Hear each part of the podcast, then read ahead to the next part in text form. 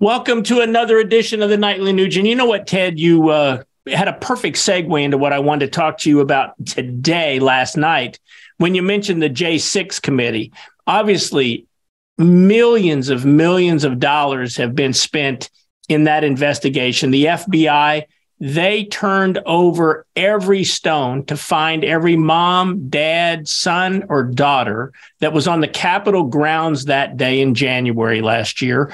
They did it through phone tracking. Uh, they've raided homes. They've uh, uh, arrested people in their businesses. They've put them in jail and they remain there in Washington, D.C., which only shows the absolute power, might, technological capabilities of the FBI. But I have one question that I want to ask you, Ted. If the FBI has all of that capability, how come we don't know one person whose name was on the S- Epstein list?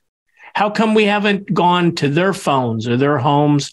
And how come we don't know who the pipe bomber was um, in the Capitol that day with all that advanced technology? Or is there something more sinister going on here? I can't figure it out, Ted. Our viewers want to hear your take.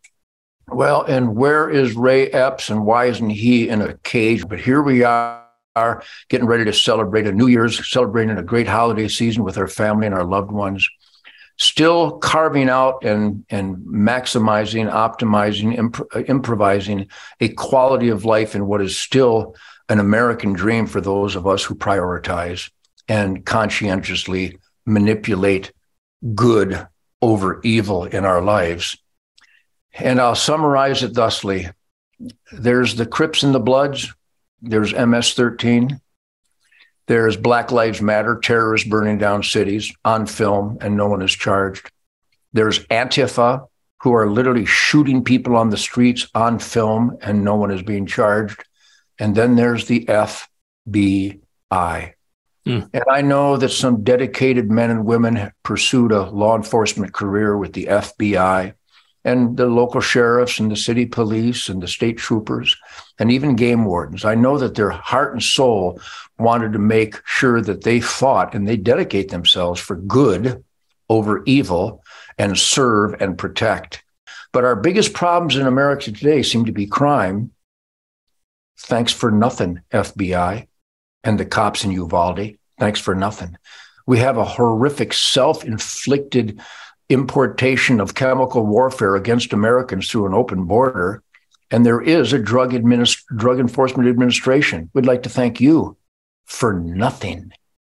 And then we have slaughtering in the streets where it's not just a colloquialism, smoking gun. We actually have video footage of repeat offenders with their smoking guns committing multiple felonies. And there actually is an organization called Alcohol, Tobacco, and Firearms. We'd like to thank you for nothing.